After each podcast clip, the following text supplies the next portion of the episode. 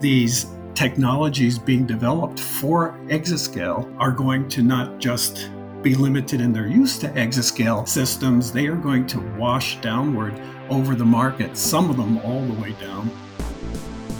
Governments around the world are recognizing more than they did that HPC is necessary not just for scientific and engineering research, but also for economic competitiveness. China is a younger market for HPC and a younger market economy. From OrionX in association with Inside HPC, this is the At HPC podcast. Join Shaheen Khan and Doug Black as they discuss supercomputing technologies and the applications, markets, and policies that shape them. Thank you for being with us. Hey, Shaheen, great to be with you again. How are you? Good. Hope you're doing well. And I'm really happy to announce our guest for this week, Steve Conway, formerly of Hyperion Research and now with Conway Communications. Steve, welcome. Thanks. Glad to be here. From my own perspective, I've always thought of Steve as as good as anybody in our entire industry in explaining HPC technology and HPC trends in a way that is compelling but also very comprehensible. So I've had the pleasure of knowing Steve also for many years. So I was lucky enough in the I think early 90s it was, Steve, when It was. Yeah. When we worked together at Cray. So I've learned a lot over the years in all aspects of HPC from marketing and communication at one end to technology and market trends at another, and then tracking Steve's moves at IDC and then Hyperion Research, and now again with Conway Communications because you've been part of that before IDC as well, right? Yeah, for 14 years, I had my own consultancy before I joined IDC. Yeah, so it's great to connect again and catch up with things. Steve, tell us a little bit about Conway Communications, if you would. Not too much to say, as it was before one person consultancy and I've already started again working with some government agencies and some vendors. And I loved my time at IDC and, and Hyperion Research, great people. Uh, but this frees me up to focus more of my time on the things that most interest and intrigue me about the HPC community and the HPC market. So, Steve, hopefully, what I'm about to say qualifies in that category. but but one of the things that you obviously tracked, like you said, is working with governments all around the world, not just the U.S., and tracking HPC from the low end all the way to the very high end. So, Doug and I were talking about the RFI that the DOE issued a few months ago and we had a wonderful chat with Horst Simon, who took us through the thought process and the actual business process. Maybe that's a place to start on your perspective on that in general, maybe a little bit of exascale and how it's impacting various things. To me, the language in that RFI that really struck me is they use the term moving away from monolithic systems and more into this distributed idea. Steve, what are your thoughts about that as far as how that reflects trends at the very leadership supercomputing, but also the broader HPC market? There are a couple of trends embedded in that. One is heterogeneity, something that a former colleague of mine at and Shaheen's at Cray Research, Bill Harrod, has has written a very nice influential paper about.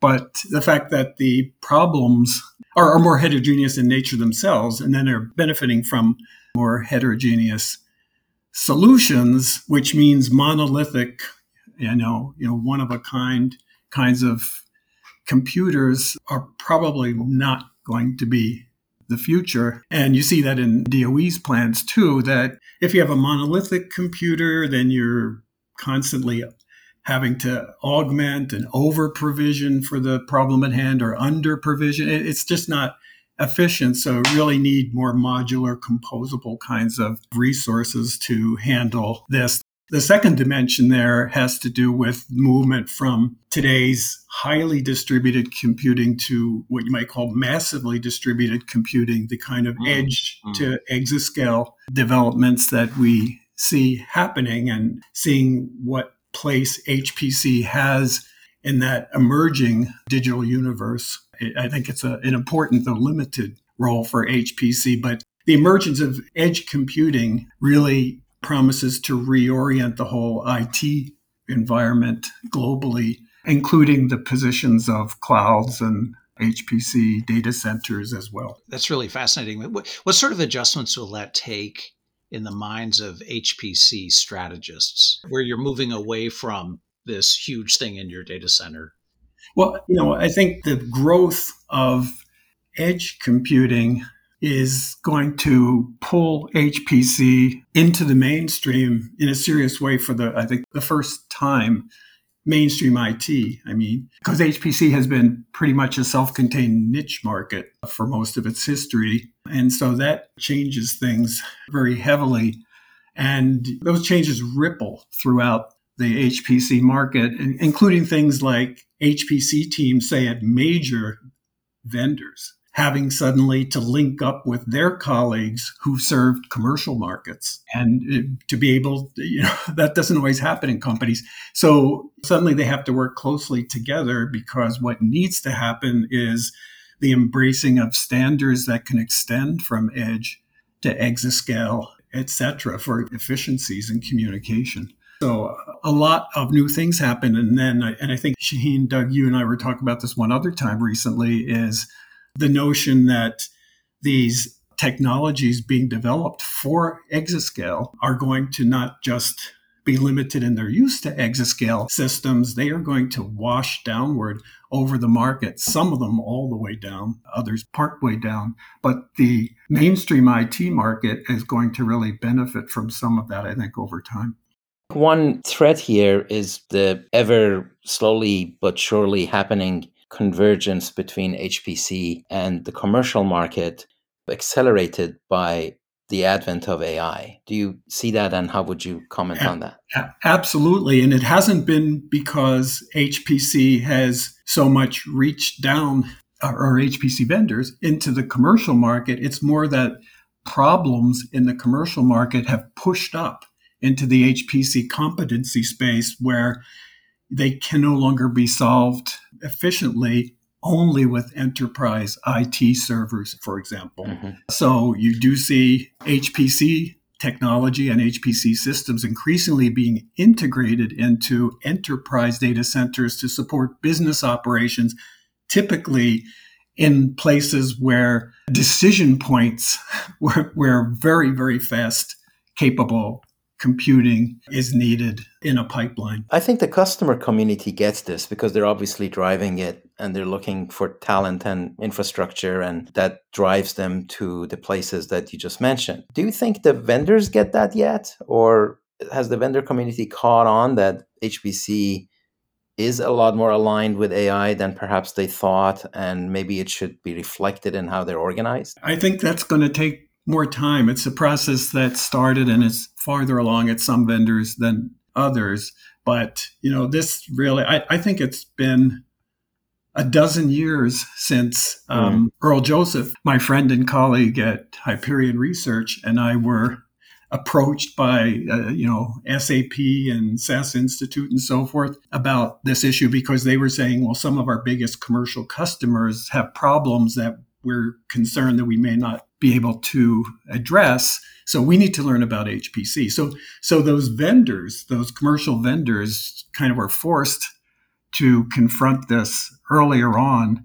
And as I said, within some of the some of the very large HPC vendors have big footprints in the commercial market too, but those folks have not historically necessarily collaborated closely with the HPC folks. More of that's going to need to happen. Right. I'm actually encouraged by what you were saying because I was just thinking about system vendors and storage vendors. And if it's kind of permeated to enterprise software folks, like you mentioned, that really is significant and encouraging. Yeah, I, I agree. Yeah, as AI increasingly becomes a major competitive tool for companies, the pressure on more and more companies to bring in the you know HPC class capabilities is going to be there. Yeah, and it, it's going to be interesting how that happens because at least I see you know traditional simulation and AI based problem solving sometimes happening separately and in the commercial in commercial markets more so but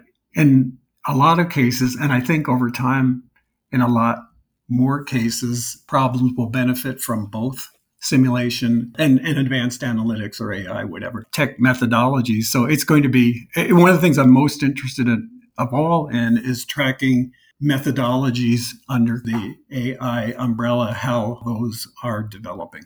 Now, Steve, I think earlier on in our conversation, it sounds as though a lot of the big picture, a lot of what's going on is driven by this heterogeneity. It's enabling all sorts of different types of workloads. Therefore, you need more distributed systems as opposed to the monolith. But there are two aphorisms you've passed on to me that I really like. One is in HPC, hardware is easy, software is hard. That's a good one. But also, back in the day, I think you told me this in 2015 when we're still kind of in the x86 Intel dominant era, that just on that whole dominance that was going on for year after year, your quote was if you don't give people choices, they won't look for alternatives. Yep. yep. I love that one. But now we're in a totally different era. It's just amazing how it's changed in seven years. It say. is. And, and you, I really agree with you that sometimes unsung heroes in HPC, the software people, a lot of the challenge, as usual, falls uh, more heavily to them. And when you think of the heterogeneity and kind of this massively distributed computing that extends from edge to clouds and data centers and containers and so forth, and hypothetically even to spacecraft, then you start immediately thinking of that, of what challenges that presents to programmers and to programming models. And, you know, those folks are going to have I hope, fun, but it's going to be huge challenges placed in their laps. Yes, exactly. What do you both think of this? It, you know, we, we hear about the convergence of HPC and AI. Do we also, are we going to see a divergence of HPC and AI where, in terms of the supporting technology, we hear about AI supercomputers, GPU rich. So, do we think we'll evolve toward more specialized AI systems? My view was and continues to substantially be that and I'm a minority, I think, that AI is a subset of HPC, that the only part of AI that is really moving the needle is deep learning, and deep learning is substantially HPC. Now, what has changed there is the lack of requirement for high precision arithmetic and how lower precision arithmetic is doing quite fine, thank you very much. And it keeps going lower. You know, went from 64 to 32 to 16, and now 8, and, you know, maybe even lower than that. And then while that's happening, topics such as Unum and Posit that we had a chat with John Gustafson with last week are pointing to ways of achieving accuracy without really requiring 64-bit computing. So while I hate the clickbait quote the end of XYZ mm-hmm. because it's never right, it nevertheless kind of brings up that are we seeing the end of in silicon 64-bit computing? There was a chip that was announced that hot chips, the Chinese chip the Biren 100, that actually does not have 64 bit arithmetic on it. They chose to allocate those silicon budgets to other things. So that is definitely an impact on HPC. It's the first time where I see AI is like really impacting HPC in a material way, not just to get to the last mile and then I'll do the last mile with traditional HPC, which is also real. So I think in reality, they actually are impacting each other in a way that is helpful to both. But I continue to think that the fundamental operations of AI are substantially arithmetic, numerical, and therefore in the HPC domain. And when I look at the future of AI, those arithmetic operations aren't disappearing. They're actually going to grow faster than the non arithmetic stuff. So I expect the portion of AI that is numerically intensive to actually be a larger and larger portion over time.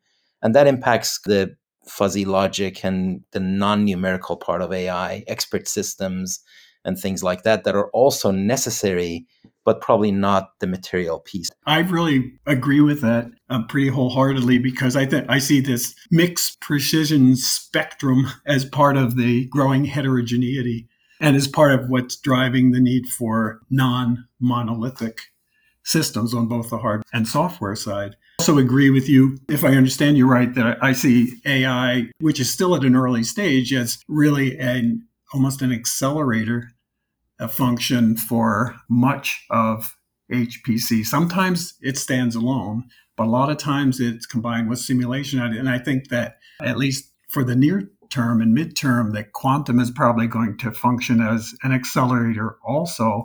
And it's kind of difficult to imagine, but there are people who know more about this than I do, a single compiler that can effectively combine the results of uh, simulation, AI, and say quantum results. Make sense of all that. So I think we're going to have systems that are really fundamentally non monolithic for a while. You know, and I was just talking with somebody last week and about the role of simulation, which is always interesting, and and said, you know, we do, we're really an AI shop, but in order to refine the models to run for AI, we might have to do thousands of simulations. Uh, so simulation gets inserted into this in multiple places. And I guess all I'm saying is that simulation's role is, at least in my mind, increasing, not decreasing.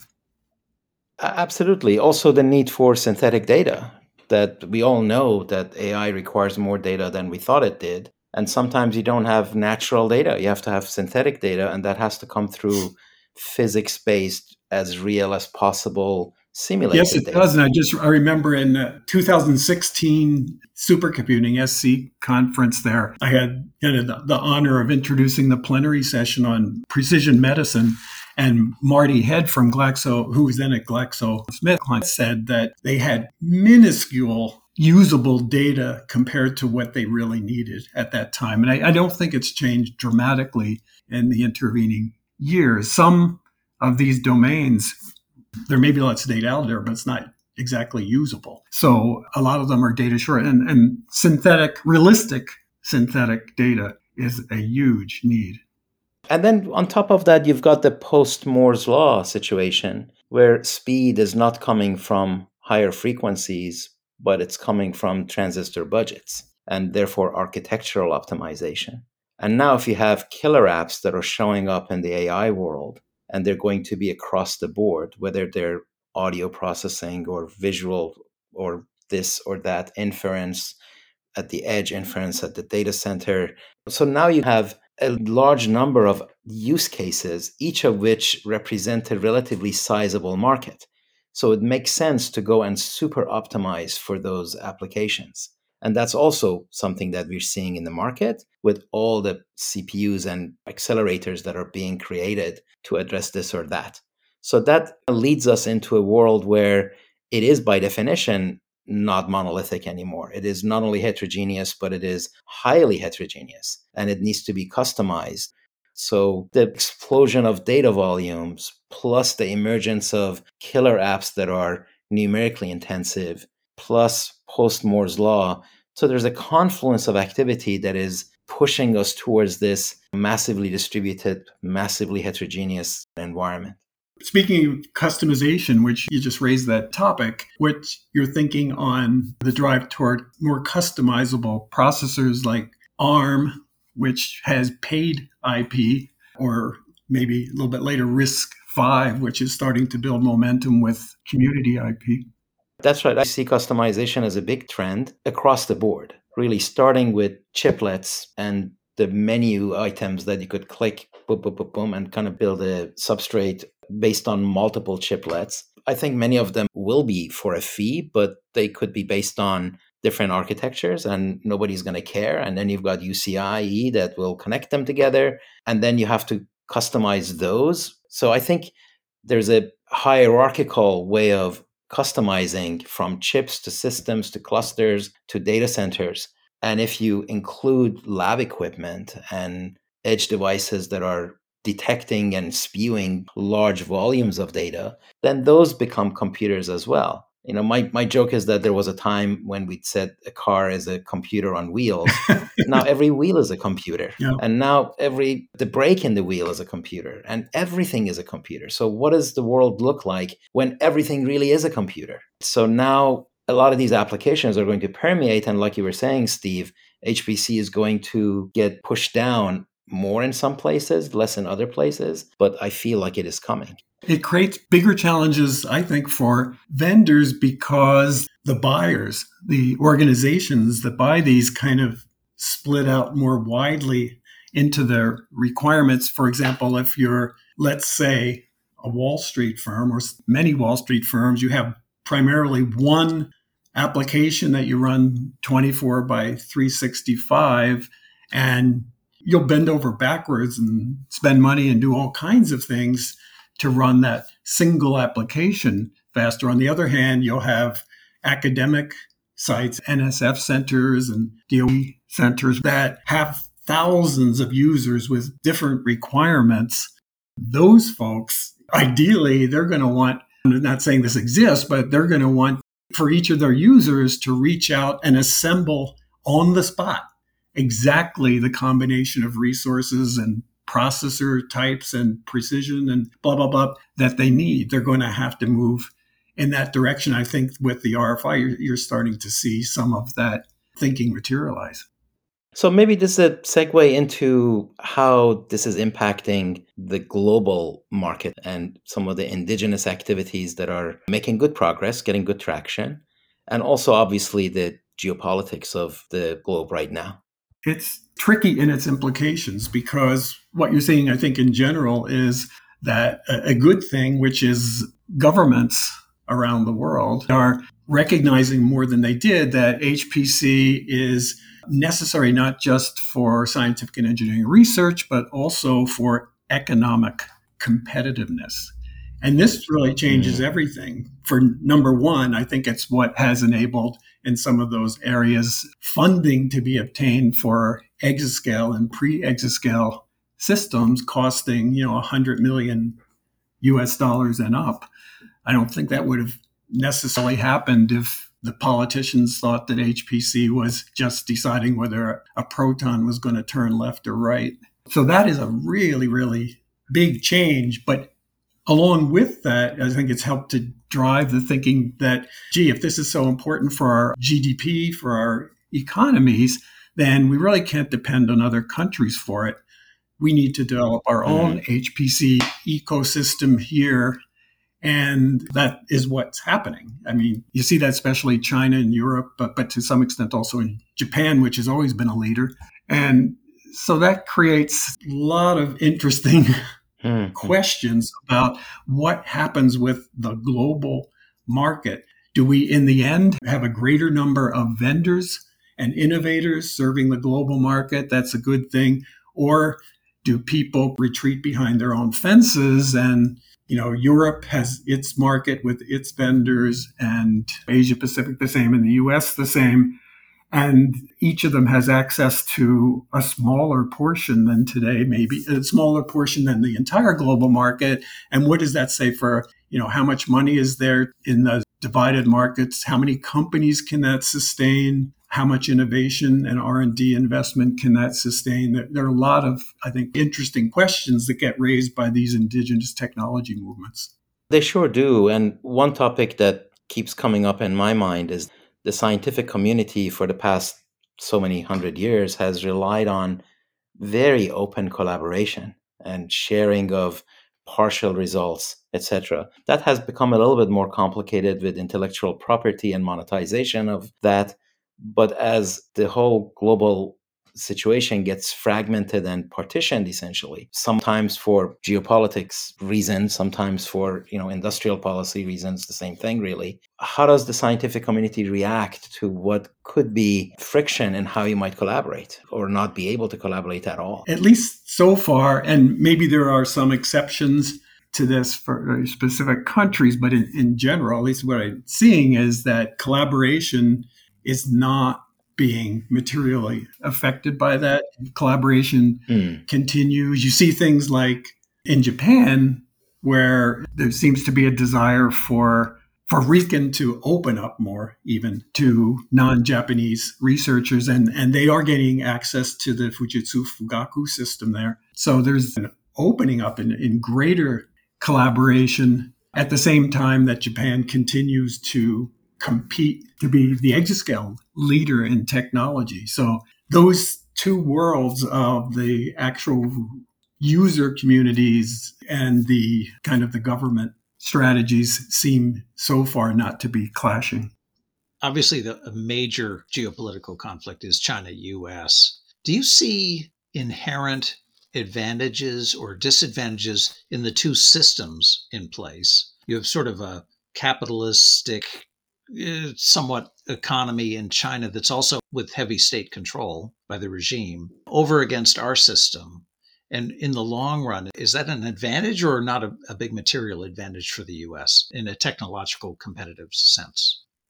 I think that the funding models that we observe are clearly a little bit different. And this is highly visible in the quantum computing space, where there's a lot of activity globally. The US activity is highly driven by private money, but as well as a very non trivial amount of public money. Mm-hmm.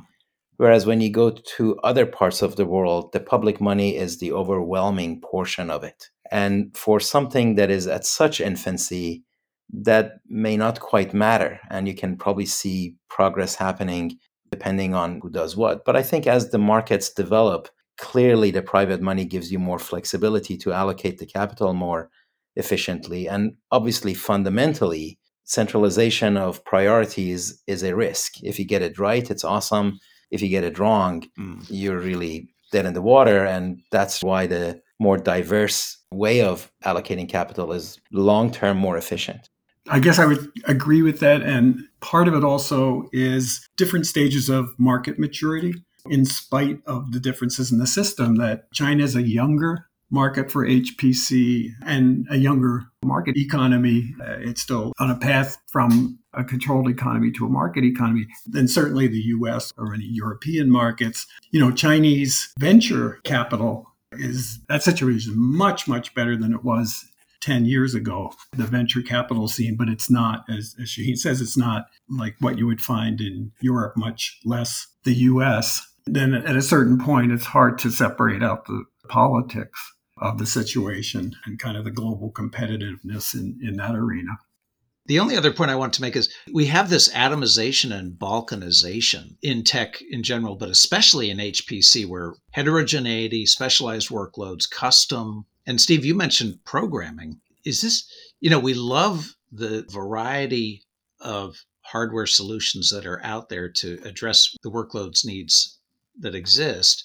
But could this also just create such a problem in terms of the on the software end and programming end, and, or there are other issues in satisfying those heterogeneous demands?